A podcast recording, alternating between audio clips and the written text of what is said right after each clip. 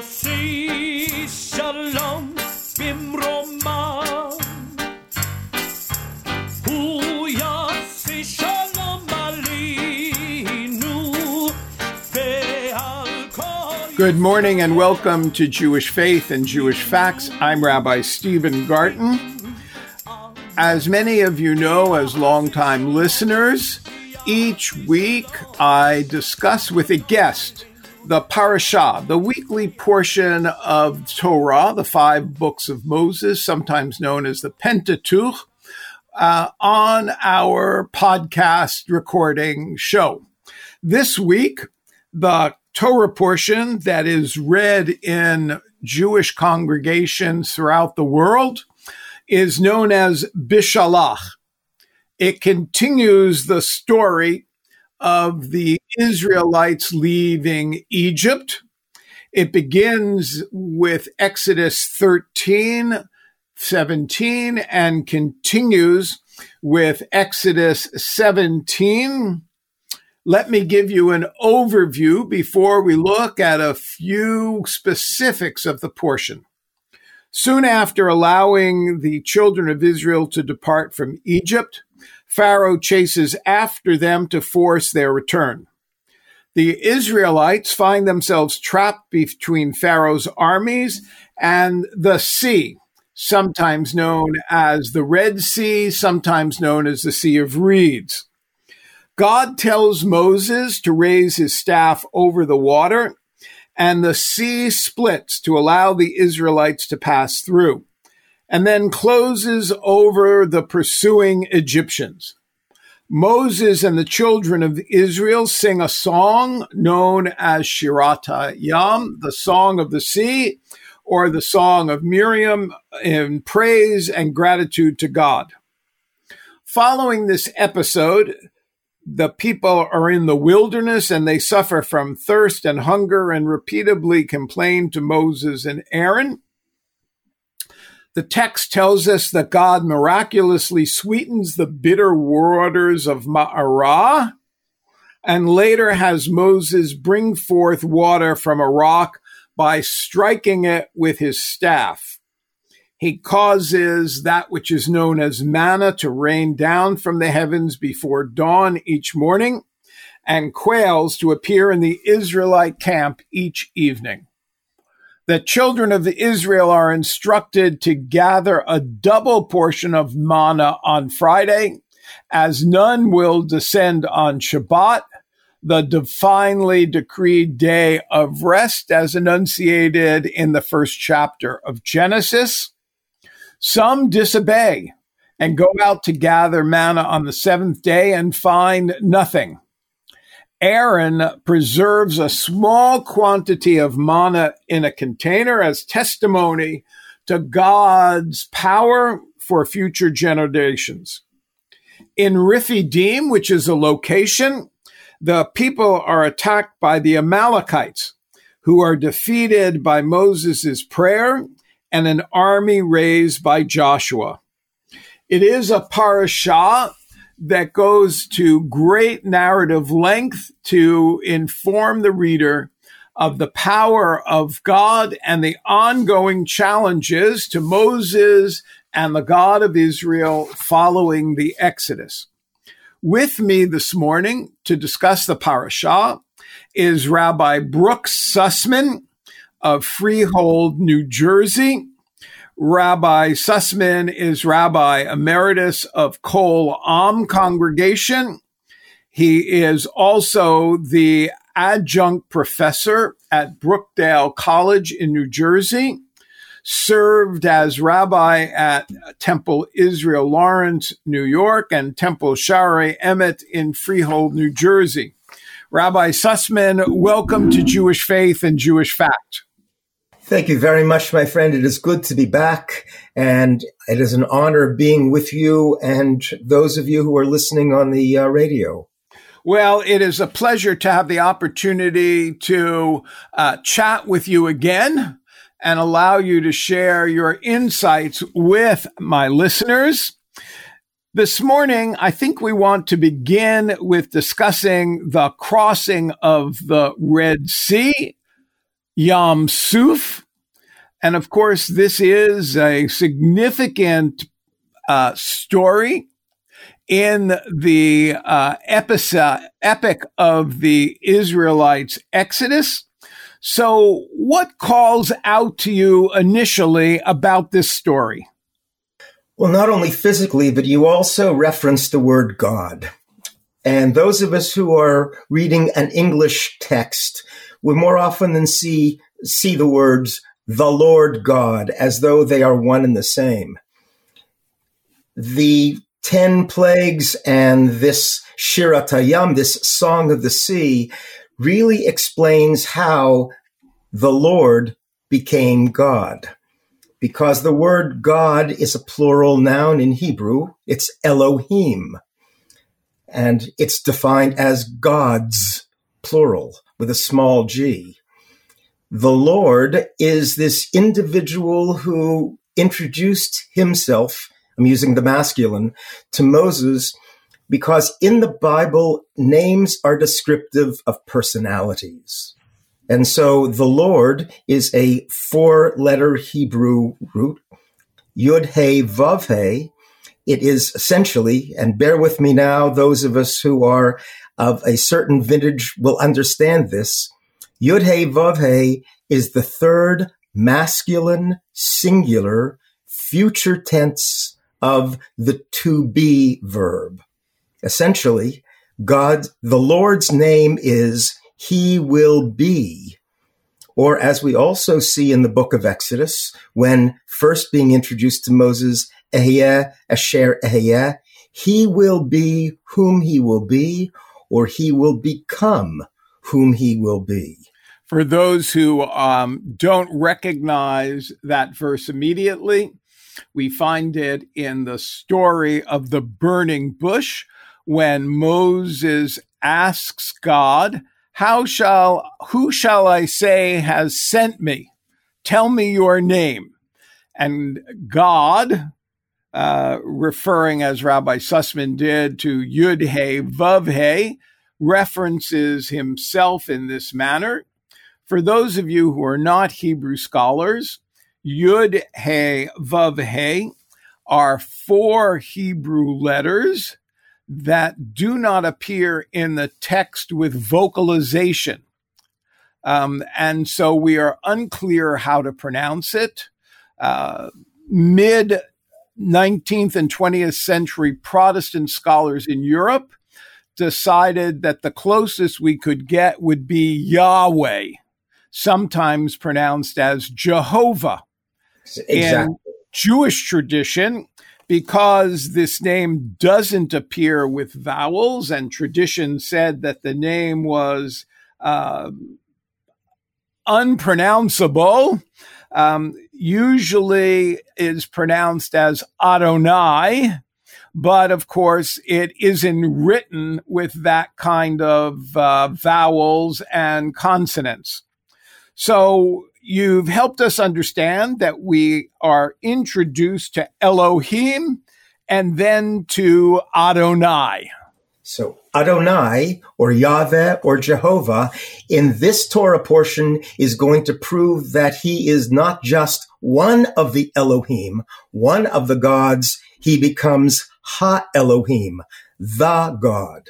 Because if we've ta- looked at the plague narrative, we have two other players in this. We have Ramses, who is the Pharaoh of Egypt, and we have Moses. Now, more often than not, Moses is defined as coming from Masha, being drawn up as he was drawn up from the bulrushes by Bat Yam, the daughter of Pharaoh. But Masas in Egyptian means son of.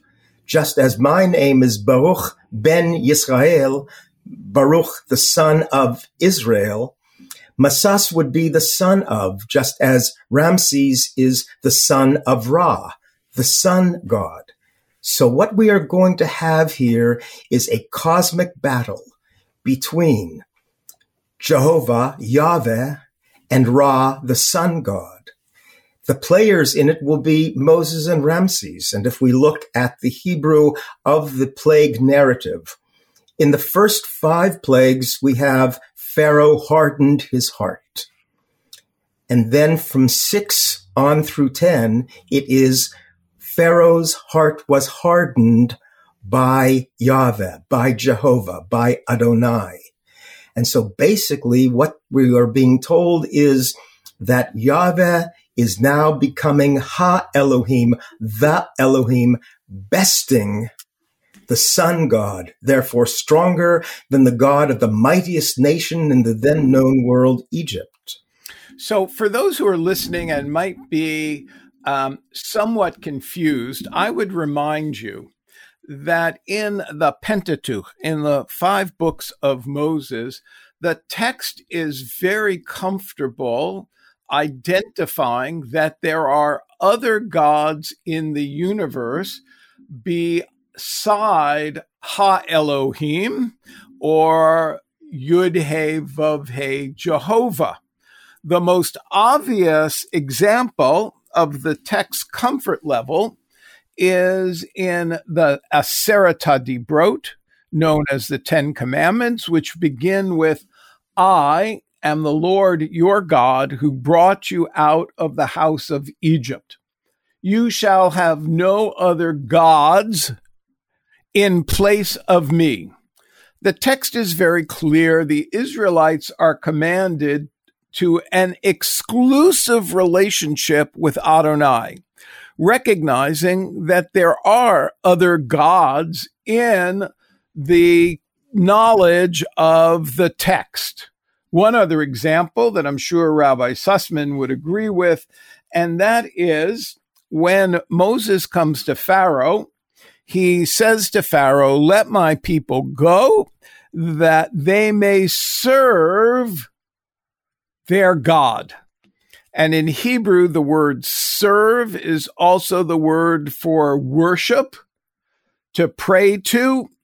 And so we've made a transition from worshiping, working, serving Pharaoh to working, worshiping, serving a different God. So you're right that this is a uh, U WWE conflict. Uh, exactly. Between, and the conflict is between Yahweh and Ra. Good. Without costume. Without costume. so, so Yul Yul Brynner will have to step aside. That's right, because this is a cosmic conflict. Exactly. And who is going to be the Elohe Elohim, the God of gods? And what a then, wonderful way to describe that. The God of gods, the number one. Yes. Everyone else is going to become a mere pretender to the throne because Yahweh is going to create the denouement, the conclusion of the proof of God's strength in the crossing of the Yam Suf, the Red Sea, because what we have, and no one talks about it, what we have is truly the 11th plague. Why does Pharaoh follow? Why does, why does Pharaoh go after these ex-slaves? It's because he has lost his free will. Yahweh is demanding his death. And Pharaoh dies in the Red Sea along with his minions and his chariot and his charioteers and his horses. And then we have Mi Chamocha Be'elim Ayave, who is like you among the gods. There is none else. This is a cosmic battle.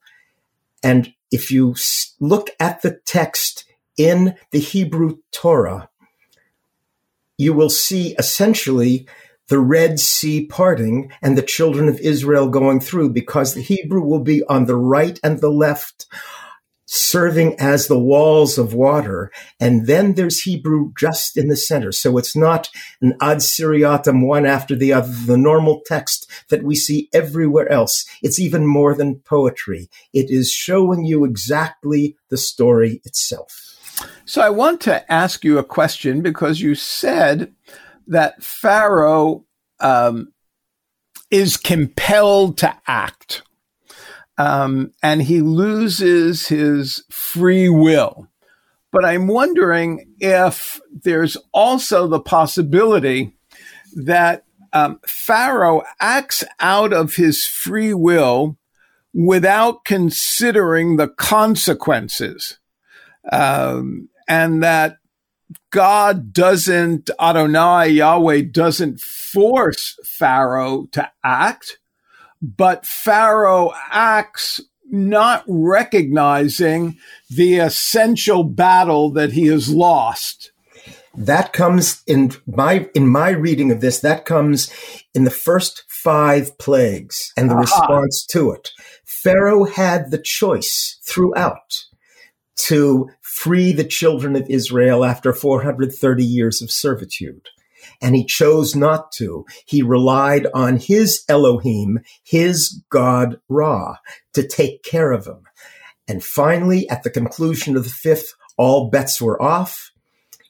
Ra, Pharaoh loses his choice of free will, and now control is given over completely under the control of Yahweh, who controls not only the choice or lack of choice of Pharaoh, he also controls Ra, the Elohim, the God, the sun god, the protector of Egypt. So, Rabbi, if we follow that train of thought, that during the first five plagues, Pharaoh makes an independent decision not to cede his godly power to the power of Israel's God. And in the next five plagues, Israel's God um, maneuvers Pharaoh into this cosmic battle at the sea do you have a way to explain to our listeners why the average Egyptian had to be included in the suffering? Why couldn't we go from plague five uh, to plague 10 and then to the splitting of the Red Sea? There's a lot of human suffering in the intermediate plagues. But for 430 years, there was a lot of human suffering on the, of the children of Israel by the Egyptian people. They were the ones who benefited from the servitude of the Hebrews, of the Abiru, of the outsider, of the slave, of the slaves. They could have rebelled against the choice. They could have uh, called upon Pharaoh to let these enslaved free so that they could serve their own God. Is it collective guilt? That becomes the biggest question. Was Pharaoh responsible and all the people of Israel just had to follow their king without question? Right. So that's an interesting question. Are they collaborators with uh, Pharaoh? Are they facilitators? Are they enablers? Their silence is their comp- is their being complicit. And so one would say that that certainly repeats itself throughout history. If we that, look at the history, if we look at the history of the Civil War, the hatred of the Southerners of uh, Sherman and his march through and his destruction, basic destruction of the entire civilization of the antebellum South in the United States during the war between the states is one and the same example that war is terrible. It is horrible and it is all out. And you're suggesting that Sherman saw the citizens of the South as enablers of slavery, of enablers of the secession, and therefore they were to be uh, included in the punishment that was meted out to their leaders. Um, and I suppose that one. Well, remember, it was only it was only the army of Pharaoh that perished in the sea. It wasn't the average Joe and Susie who were still working their fields and remained at home. It was the followers of Pharaoh who followed him thinking that they would re enslave these fellows. but the plagues, I, and I don't want to. Be, Yeah, but uh, the plagues the plagues happened to everyone. right. True. Um, but you're saying that in spite of the pain that it causes us from afar to see it, we need to recognize that Susie and Joe were the beneficiaries of Israelite slavery, as are uh, numerous parts of population in the 20th century or the medieval age, the beneficiaries of genocides, um, and that their facilitation and enabling of this by silence um, isn't enough to uh, protect them. We can learn from the words of Abraham Joshua Heschel of blessed memory. Some are guilty, all are responsible. Great. So that fits beautifully. Heschel, of course, was speaking out of his wisdom of uh, the civil rights movement and his understanding of the Hebrew prophets. But um, that's really a wonderful quotation in relationship to the sea, the story of Yam Suf. Now, there's another, if I may, there is what's known as midrash, which is an extrapolation of the text. We have no idea.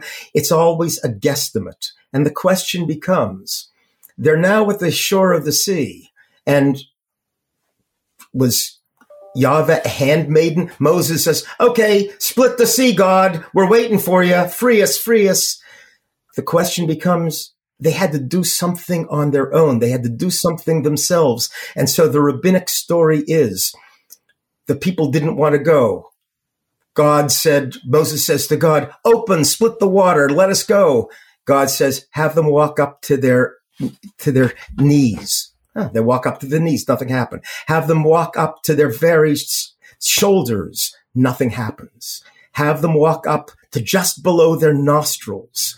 Only when all the children of Israel entered the sea up to their very nostrils did the sea split for them to walk on dry land. The story being, we cannot demand of God, we cannot expect God to do for us until we do all that we can do for ourselves. I thought when you introduced the notion of midrash that you were going to share with our story, given what we had been discussing, the rabbinic midrash, the rabbinic commentary on the death of all the Egyptians, uh, Pharaoh's army. Um, the rabbis tell us that uh, after the uh, destruction of Pharaoh's army, and the Israelites are singing the song of the sea, as you quoted, Mi Chamocha, who is like God, strongest, most powerful. Um, according to this legend, uh, God chastises the Israelites for celebrating the destruction of humanity, God's creatures, God's creative uh, product. And God says there is no reason for you to celebrate. This may have been necessary, but it's not cause for celebration, the destruction of these individuals. And so both um, stories exist simultaneously. Uh, not, not only that, but you you lead to what for me becomes such an important symbol of those of us who live in the United States and recognize the history of the Puritans who left uh, the, the the strictures of Europe to come to the quote unquote New World. Those of us who are from the United States recognize the symbol of the United States of America. It is the eagle uh, with in in its talons is the olive branch of peace is also arrows. But that wasn't the initial idea of uh, Benjamin Franklin or John Adams or Thomas Jefferson.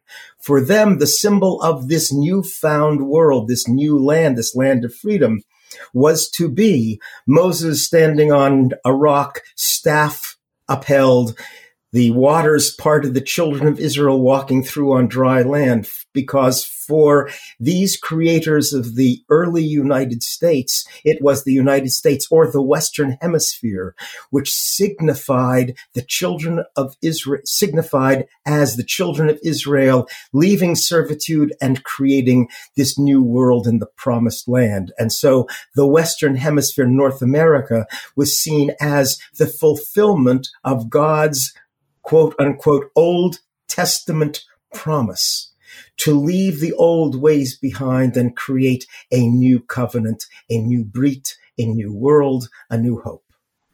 Well, our American listeners are probably aware of how often the early uh, founders spoke about America as the New Jerusalem.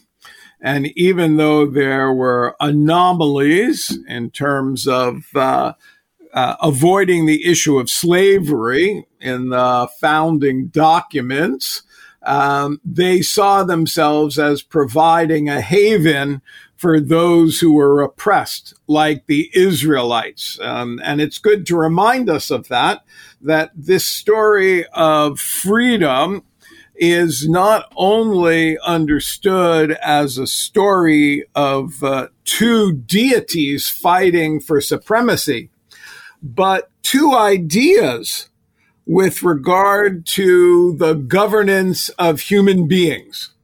The uh, older perspective of Pharaoh and the Egyptians, in which there's a hierarchy based on race and the notion of um, the Israelites and the Tanakh that there is a hierarchy based on faith, not necessarily genetics or national origin. Um, and certainly that's one of the lessons of this week's parashah in the 90 seconds or so that's left to us, I'm wondering if you want to make a concluding comment about the parashah. This parashah and this manumission, this freedom is necessary to prove the power of this God of Israel because the next time we see them, notwithstanding the, the trouble with the beating the rock is when they come to Har Sinai, Mount Sinai, and receive the Ten Commandments, the basis of humanity itself, this new covenant, and they respond, Na'aseh nishma.